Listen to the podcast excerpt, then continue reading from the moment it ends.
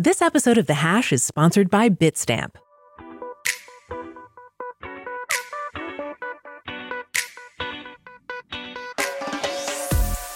This is the Hash Podcast.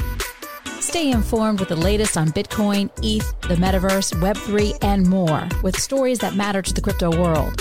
All on the Hash for your ears. You're listening to the Coindesk Podcast Network. Everyone. Welcome to the Hash on Coindesk TV. If you're listening to us, you're listening on the Coindesk Podcast Network. And I hear that we have a lot of people downloading the podcast. So that's very exciting. Thank you for listening to us. I'm Jen Sanasie. Zach Seward and Will Foxley are here today, giving us a little shimmy with the shoulders. Zach is at least. Will is just straight faced. Zach, you got our first story. What do you got today? I got a little DeFi exploit. Mostly it's about a huge number of tokens. Six quadrillion tokens were minted out of thin air and roughly turned ultimately into about 5 million USDC. So $5 million exploit, not huge. We're talking about Ankr. It's a DeFi protocol that's based on the BNB chain, formerly known as the Binance Smart Chain. Speaks to, again, all these little bugs in smart contract code are exploitable by those who know how to do it. It's a DeFi exploit, so I got to put Will on the spot. Will, was it you this time? Was it you? It was not me, unfortunately. I wish I had because I'd be Oh, 600 no. Wow, quadrillion Will tokens. Let's pretend that Will's- he just like didn't answer. He's just like, I will, I will neither well, he's out of deny. the brick room, so maybe it That's was bad. him. Anyway, I'll toss it to you, Jen. So this is uh, yet another DeFi exploit. This one not huge yet, it seems, but clearly this is happening and affecting BNB chain today. Yeah, every time I read about a DeFi exploit, I always think about how the regulators might be looking at this. And specifically today, I thought about the FTX implosion, the contagion that's happening in the industry, how regulators are looking at that, and how regulators are looking at everyone in the industry saying, well, DeFi is actually a solution to this. I know it's not a massive exploit when we compare it to some of the exploits we've seen in the past, but I think that regulators look at something like this and they say, well, we actually need to start looking at DeFi applications because we need to protect customers over there too. So I think, and I didn't follow this as it was happening. So Zach, correct me if I'm wrong, but it looks like the Ankr team responded very quickly. It looks like all customers that were affected are going to be reimbursed and they identified the problem, which I think is awesome as there is this extra scrutiny on the industry. And I think extra scrutiny probably on DeFi right now. I don't know if Will's back yet. Will, do we got you back? Yeah, I didn't think I was ever gone, but here I am. Let's talk about this this little exploit here. Pretty interesting one to wake up to, and I think a lot of these stories are probably just going to go under the radar with what's happening with SBF and FTX right now. No one really cares about this, but DeFi keeps on churning. All these protocols are twenty four seven autonomous to just keep running, and some of them are not very well built. And I think that kind of comes back to uh, the multi-layer debate, or the, I should say, like the multi-chain thesis. We're seeing some of the flaws in that because a lot of times, like the good developers and the good money is going to heavier chains like Ethereum, and then these other chains like BNB don't have quite as much traction for developer talent, and you see more hacks. So it's actually one of the thesis I'm sort of like leaning on going to the bear market next year is that we're going to see more hacks for these layer ones that don't have the developers to really peel under the layers and look inside what's going on because this hack itself is actually sort of small. Like if you look at what PeckShield said in the report, anyone was able to do this. They'd go into the back end of the contract, change verifications, and able to mint themselves a quadrillion tokens, and then you know use that, just change some parameters on a few other things, and boom, you can print yourself a lot of different money. One other thing I want to bring up in here is Tornado Cash. A lot of people think that Tornado Cash is gone because the US government sanctioned it with that OFAC sanction back in August, but that is not the case. Tornado Cash is still alive and well, just that not, not very many people using it. Tornado Cash is a decentralized application built on top of Ethereum, and there's a lot of different clones of it on different layers as well. And why people use it still, it's just still running. Uh, the thing is, it doesn't have as much volume. And if you have less volume, that means that your privacy is not as secure on these applications. But if people continue to use them for hacks, exchanges, and then people outside the US continue to use it, you might see Tornado Cash actually resume. So that's one other thing I'm looking for during the bear market is possibly Tornado Cash coming back into the limelight. Zach, I'll throw it back over to you though for your take. I just wanted to say six quadrillion again. You said one quadrillion, sir. It was six quadrillion tokens, and that is a fun number to look at. Also, an interesting little cascade. Sort of, all these systems tend to be a bit interconnected. That is one of the beautiful things about crypto: composability. DeFi money Legos. You build one, they stack it on top of the other, and that's how you get this rapid pace of innovation in DeFi development. But that also means that there one issue can lead to a cascade of secondary issues. An issue that cropped up was on DeFi lending protocol Helio, uh, where an opportunistic trader was able to kind of uh, use the Ankr exploit to do a subsequent exploit, and that's also interesting to note and to watch. Yeah, composability. It's a feature and a bug, folks. It definitely is. All right, I think that's it for this one. We will change gears. Will, you have the next story. Yeah, we have a nice new report from the Financial Times actually detailing the history of Alameda and FTX's relationship going back to a trade in 2021 in our favorite coin, MobileCoin, uh, which is a privacy token for the Signal application. Doesn't like this is a really weird story, so we're gonna have to sit back and hold on with me. MobileCoin at the time spiked to about $70 per coin. And this caused someone on uh, FTX to take out a large loan on the platform taking uh, advantage of that large spike in the price of uh, MobileCoin to turn it into USD. And then, of course, the price of mobile coin went back down to earth. And this person was sitting with a large loan on their hands, and the collateral that they given off to FTX was essentially worthless at that time. So it became a toxic asset. Alameda stepped in in the hole uh, to cover up that toxic asset, ended up being about a billion dollars. This gives a lot of insights into both FTX's and Alameda's relationship but also gives some insights into how FTX was using its liquidation engine, which they were using, you know, going to Capitol Hill, going to regulators saying like other people should use their liquidation engine, but it didn't work in this case. So why would anyone else need to use it or have to use it? Shows a lot of breaches of how uh, any sort of margin exchange should work.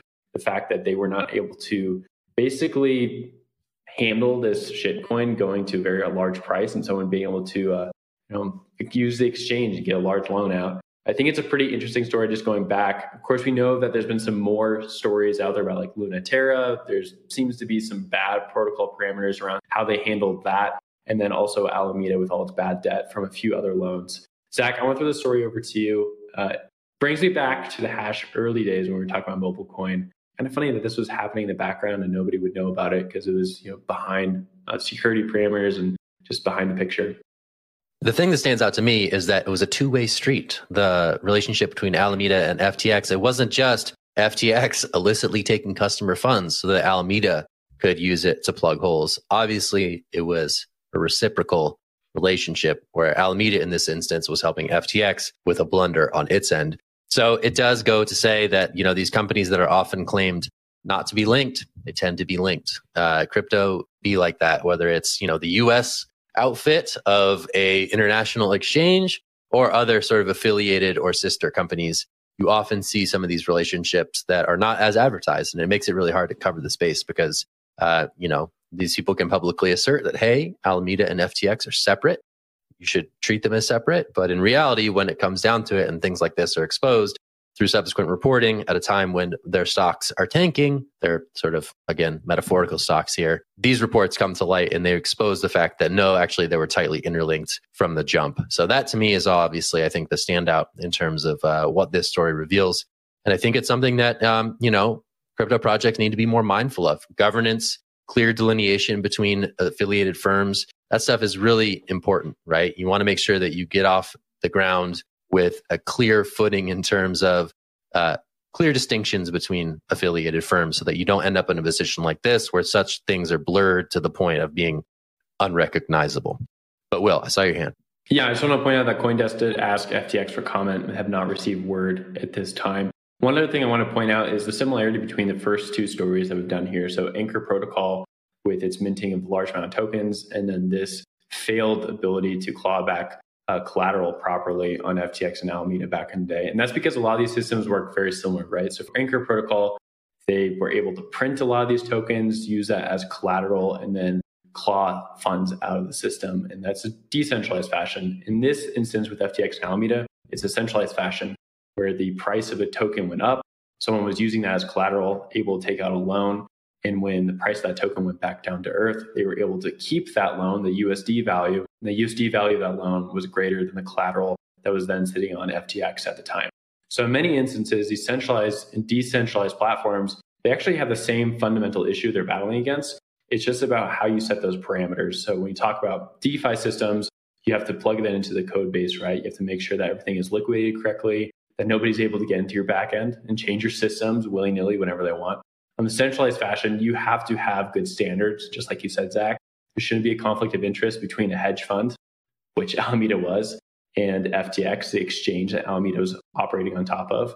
And you should have very clear delineations on when things can be liquidated and when things were not. I think that's a huge part of this whole story with FTX is that a centralized exchange did not follow its own rules. And that led to a lot of people becoming hurt in the same fashion that a lot of people in DeFi right now with bad parameters, financial primitive, So it's a little bit more excusable than with FTX. But in the same fashion, people get hurt either way. Zach, over to you, but also Jen's hand go up. I just wanted to say that one more similarity here is that with big money on the line, people will go to great lengths to exploit these systems, be they centralized or decentralized systems, right? The whole thing here starts with some trader seeing the opportunity to significantly compromise the, the balance sheet basically of a, of a crypto type. In this case, they saw mobile coin, they saw an opportunity to profit from it. They did so at the cost of this company. I guess also in DeFi, you see this, I mean, you see this, right? These are big prizes. They're big pinatas and people are highly incentivized to game the system in such a way where they can profit. Uh, and that is something that I think is sort of true of the entire crypto space. When there's big money on the line, uh, people go to great lengths to find ways to get some of that money. Uh, sometimes through like explicitly devious and criminal means, sometimes through more fuzzy means. Like, is it was this trader acting maliciously uh, when they did this thing with MobileCoin, or were they simply acting on a market opportunity? And I think that's a, sort of those open questions, that fuzzy, that gray area that makes this space really interesting to think about. But just wanted to shout out that similarity as well. And I'll toss it to Jen for final thoughts.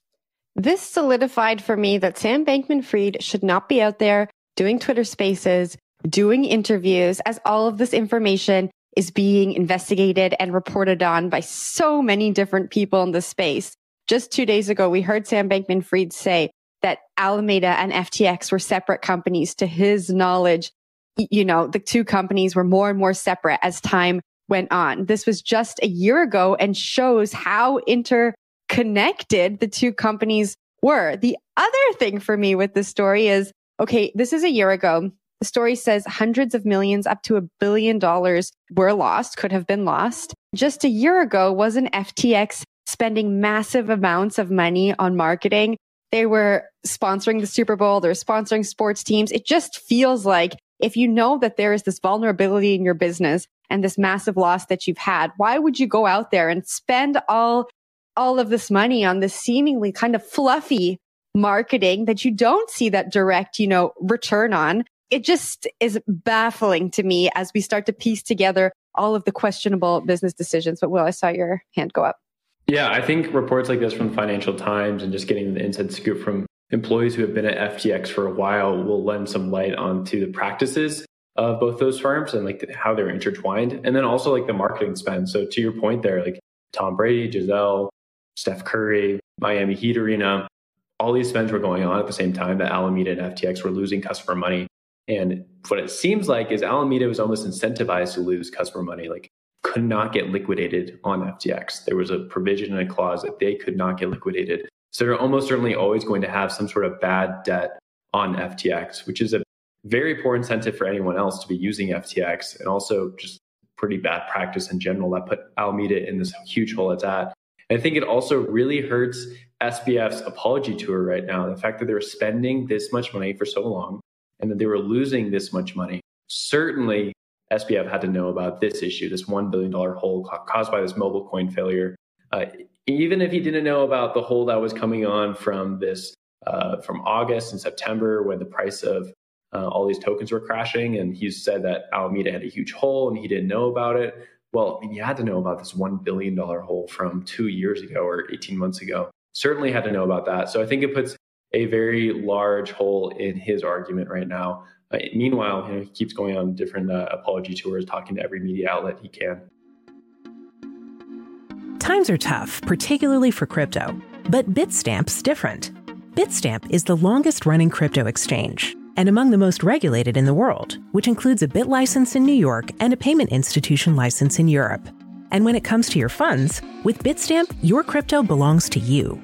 All your fiat and crypto are kept 100% separated. It's why Crypto Compare ranked Bitstamp the number one crypto exchange, awarding them the highest possible AA rating. Learn more at bitstamp.net. And now we're going to head into the Metaverse Minute.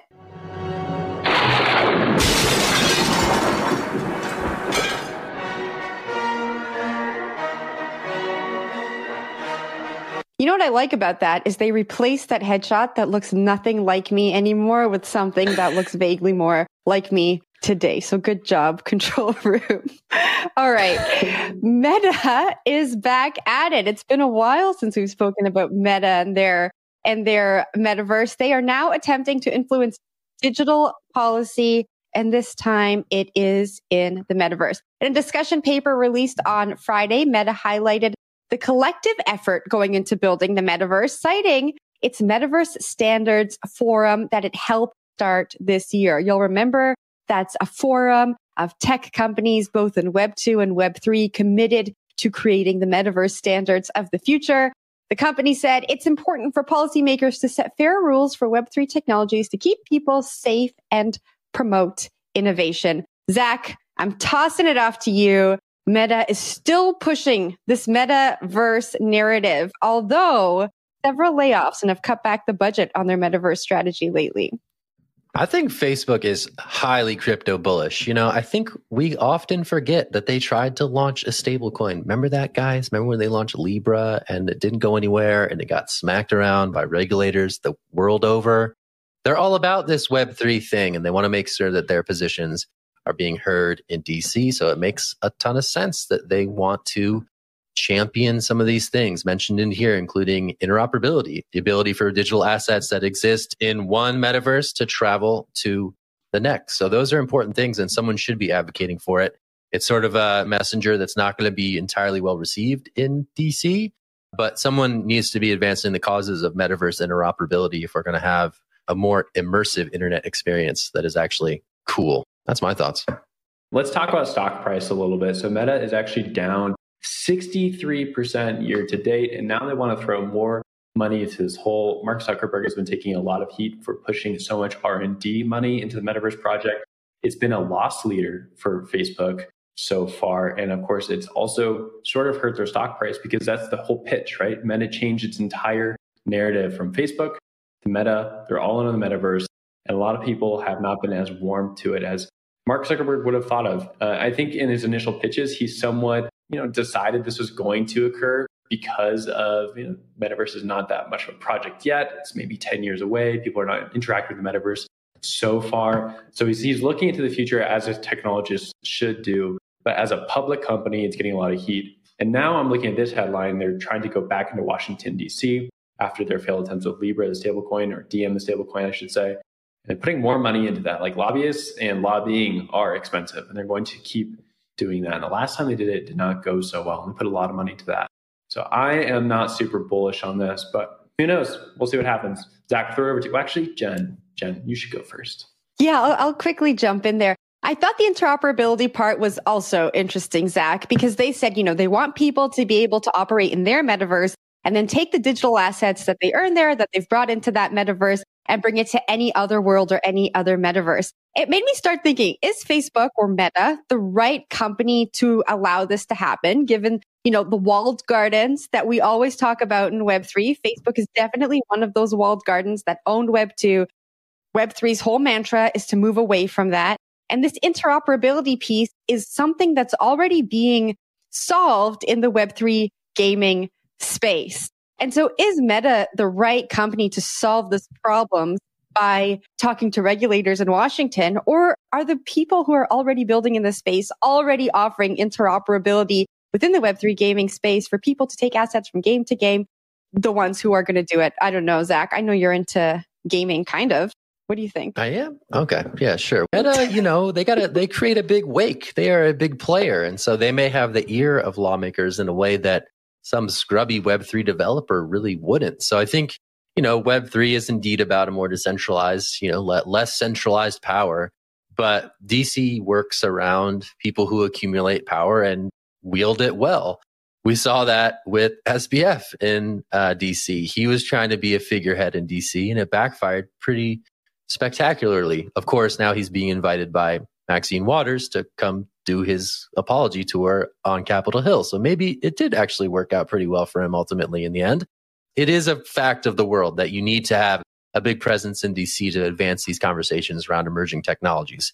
And is Meta the ideal messenger for some of these things? No, absolutely not. But if they are going to advance it in a good faith effort, especially around interoperability standards, then more power to them. Someone needs to take on those lobbying bills. And I would much rather it be Meta in this instance than some scrappy upstart metaverse project that looking to make Web3 interoperability a thing. So someone someone has got to do it or else walled gardens are what you know the world knows. And I think that that conversation needs to be advanced in a way that is comfortable to US lawmakers at present. Those are my thoughts. I like those thoughts. I dig them. Yeah. Damn, you yeah. guys, you guys just violently agreed that that is amazing.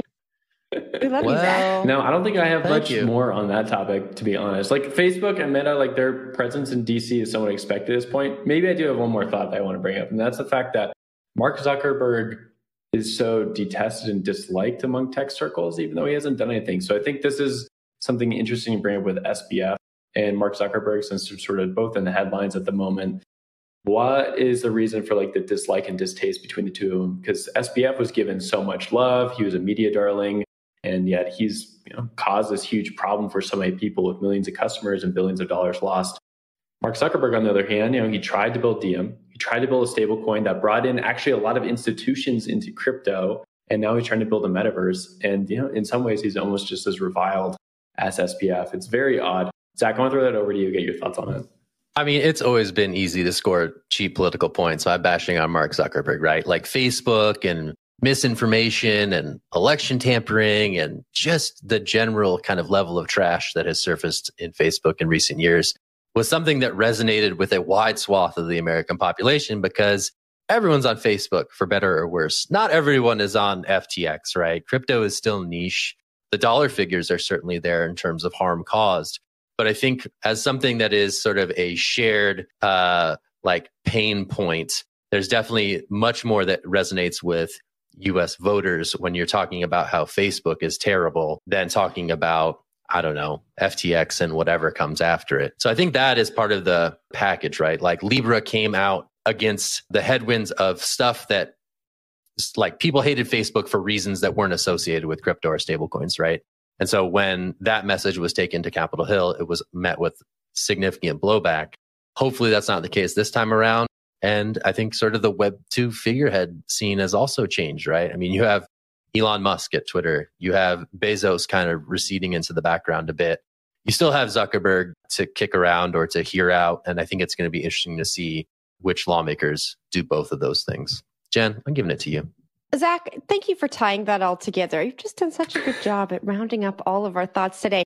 I wanted to, I know we were rounding it down, and I just want to take one last opportunity to say six quadrillion. what mm. a hmm. crazy number. I don't know when we're going to get to say that again. Crazy hag. Zach, take love us that. home. big shout out to big numbers. You love the big numbers. They're just so fun. Anyway, they're infinite, I hear. Anyway. All right, that's it for the show today. It's a Friday. Uh, we hope you have a good weekend. I'm Zach. That's Jen. That's Will for the hash. Thanks for sticking it out with us today and throughout the week. We're happy you're here.